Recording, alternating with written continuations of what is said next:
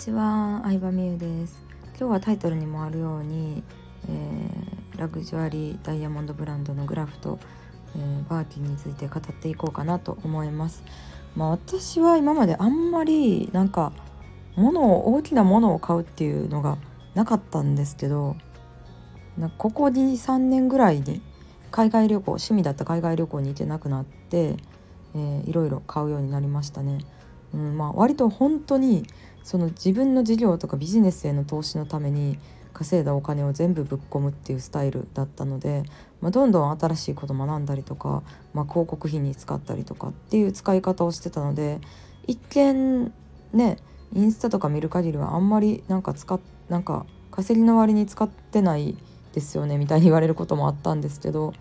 まあでも物に使うのもね最近いいなと思うようになりましたね。まあ、それはやっぱりビジネスの、えー、なんだろう基盤を作り終えたからっていうのもある程度あるんですけどあと投資信託とかもやってて、まあ、それで本当にお金を預けてるだけで増えるっていう状態をね、えー、作れてまあまあ一安心っていうのもあって、えー、いろいろ買い出したんですけど。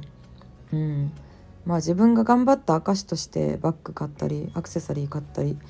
するとまあやっぱりなんか何でもかんでも買うっていうわけじゃないんですけど思い入れのあるものを買うことによってなんかその時のことを頑張ったなっていうのを思い出したりとかこれからもそれに見合う自分になるぞっていうね、えー、風に思えるので、うん、よかったなと思いました、まあ、グラフはネックレスとイヤリングをピアスかを買ったんですけど2つ合わせて100万110万ぐらいでしたね。うん、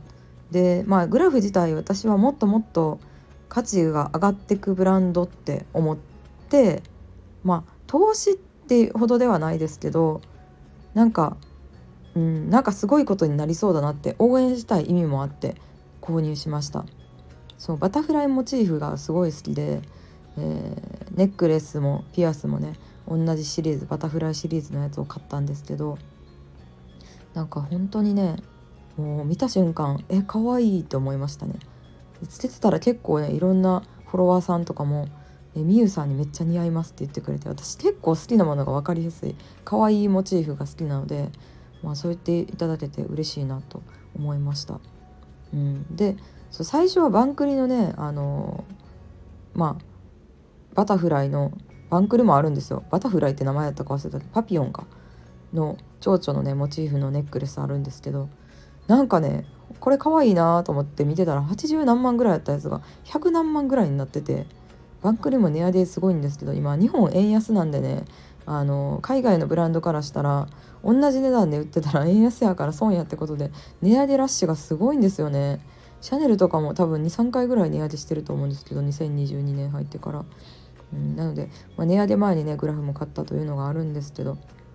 まあ、そのバンクリンのねパピヨンが可愛いなと思ってそでそうそうそう。でその後にねあのでもバンクリって貝貝なんですよね。宝石まあちょんってついてるんですけど。でなんか貝にしてこの値段はちょっとどうなんかなって思って人気とはいえ。でいろいろねあのバタフライモチーフのやつないかな探してた時にグラフのそれを見つけてえめっちゃ可愛いと思って決めましたね、まあ、ほぼそれをね買うっていうのは決めた上でうんどの店で買おうかっていうのを、えー、考えて、まあ、大阪に2店舗あるんですけど2つとも行きましたね、うん、とりあえず本当に買う気満々で2店舗行ったんですけどその大阪の路面店あるんですよ。グラフだけの建物のお店が心斎橋の心斎橋駅のすぐ近くにあるんですけどまあ、店員さんの態度がねあまりよろしくなくてですね、まあ、これハイブランドあるあるなんですけど私あの年齢の割に動画に見られやすいのもあってなんかねあの、うん、めっちゃ舐められた態度でしたね。なので、まあ、そこで買うのはないなと思いまして。うんなんか悲しいですね。私ハイブランドのお店行く時は本当に買うつもりでしか基本入らないんですけどやっぱりそういう態度を取られちゃうことが多いんですね。どうせ買えへんやろみたいな感じで。だからこそ優しくしてくれた担当さんがいたら絶対その人から買おうと思って次の出勤日とか名刺もらったりして聞いてその人がいる時に絶対買うっていうのを決めてるんですけどなのでまあその店は、まあ、担当してくれた人がだったんですよね。あのその時に、まあ、他のスタッフの方はいい人いるかもしれないですけどね。でそう。でもう一つあの高島屋、に行ったんですよね。あの難波の難波高島屋かな。でそこは結構なんか、まあ、オープンな感じなんですけどお店自体も。スタッフの方も全然路面店と違って気さくな感じでしたね。百貨店の方が私は好きかな。百貨店に入ってるお店の方が。うん緊張しちゃうのもありますけどね。路面店の一つだけあるところだと。で百貨店その高島屋の中にあるスタッフの方は、まあ、男性の方も女性の方も結構なんか気さくな感じで話してくださってでこれもこれも可愛いですよねとかいろいろしててくれて、まあ、そこで買おうその方から買おうっていうふうに決めました。うん、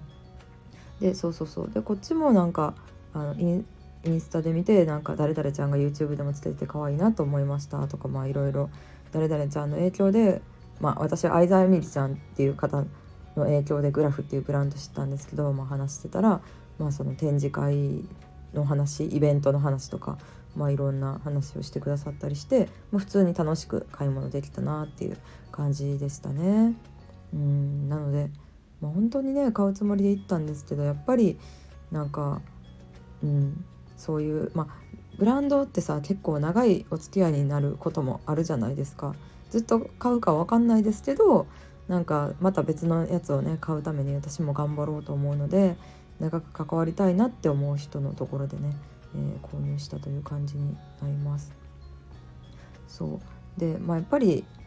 うんまあ、タイプにもよると思います。けど私はね気さくな店員さんが、えー、割と好きなので百貨店がね合ってるなと思いました。でその時本当はネックレスだけ買うつもりだったんですけどねなんかねピアス見てたらめっちゃ可愛くてなんかピアスもついで買いしちゃいましたね。ピアスはグラフの中では一番安くて20万ぐらいなんですけど、まあ、それでも普通の買い物って考えたらめっちゃ高いじゃないですか。でもなんか100万近いネックレスを買うと感覚バグってきちゃってえなんかやっぱりこれもなんかお揃いで捨てたいなと思って購入しました。いやでも嬉しかったですね。うんなんかそうこれからもそれに見合うように頑張ろうって思いましたしうんなんかもう本当にそのネックレス自体がすごい可愛いので、えー、幸せな気分になりました。でめっちゃ長くなっちゃったんですけどまあまあバーティン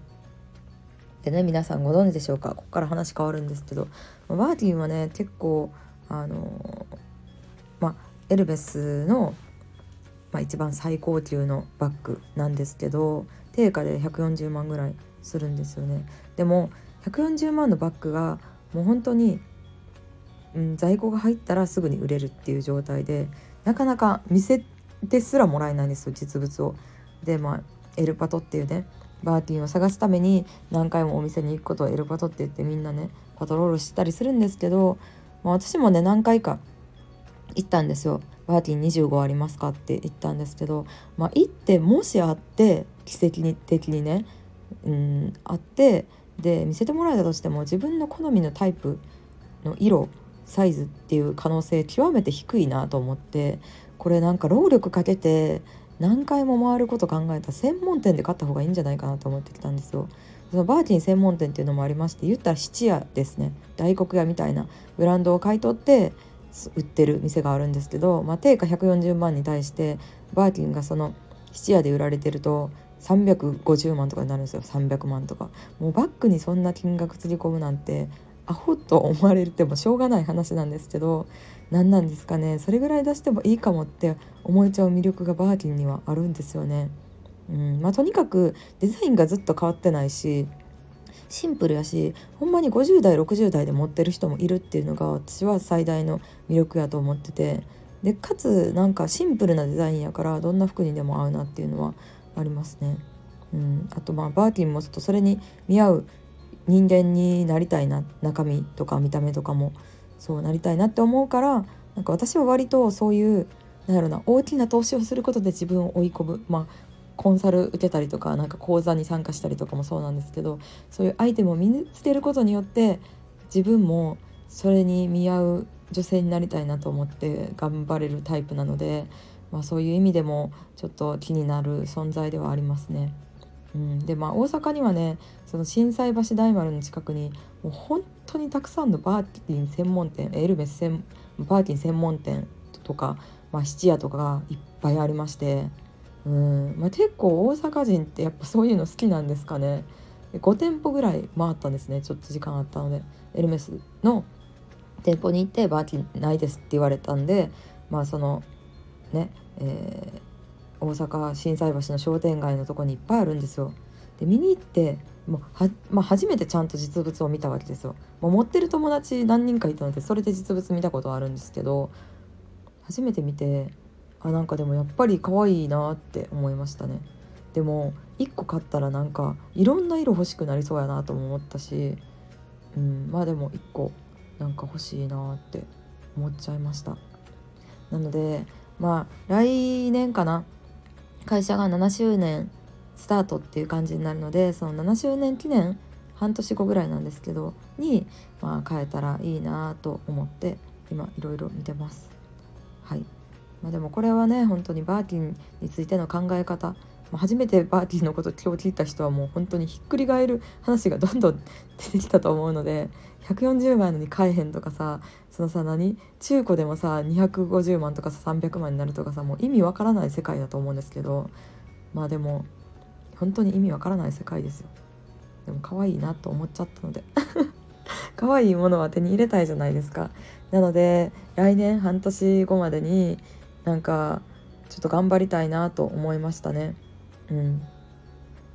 うんって思いました、まあ、ずっと使えるから日割りで考えるとやっぱりできるだけ早く買った方がいいのかなと思うしうんなんか買えるようになってからビジネスでもそうなんですけど買えるようになってからじゃないなってね思うのでね自分の経験上。なんか買ったりとか自己投資するから頑張ろうっていうかやばいってなって環境を変えて頑張ろうってなるから、まあ、それみたいな感じでちょっと自分自身もそういうのをねやっていこうかなって思ったわけですね。はいというわけで、うん、まあでもバーキン買ったら欲しいものはないかな大きい欲しいものはないですね。うん、私結構欲しいと思ったらすぐ買いたいしなんか美容医療とかもこれの施術やりたいと思ったら結構すぐやりたいんでまあなんかまた何か進展あれば報告したいなと思います。ということで音声聞いてくださりありがとうございました。かなり今日は雑談でしたけど。ではバイバイ。いいねもよろしくお願いします。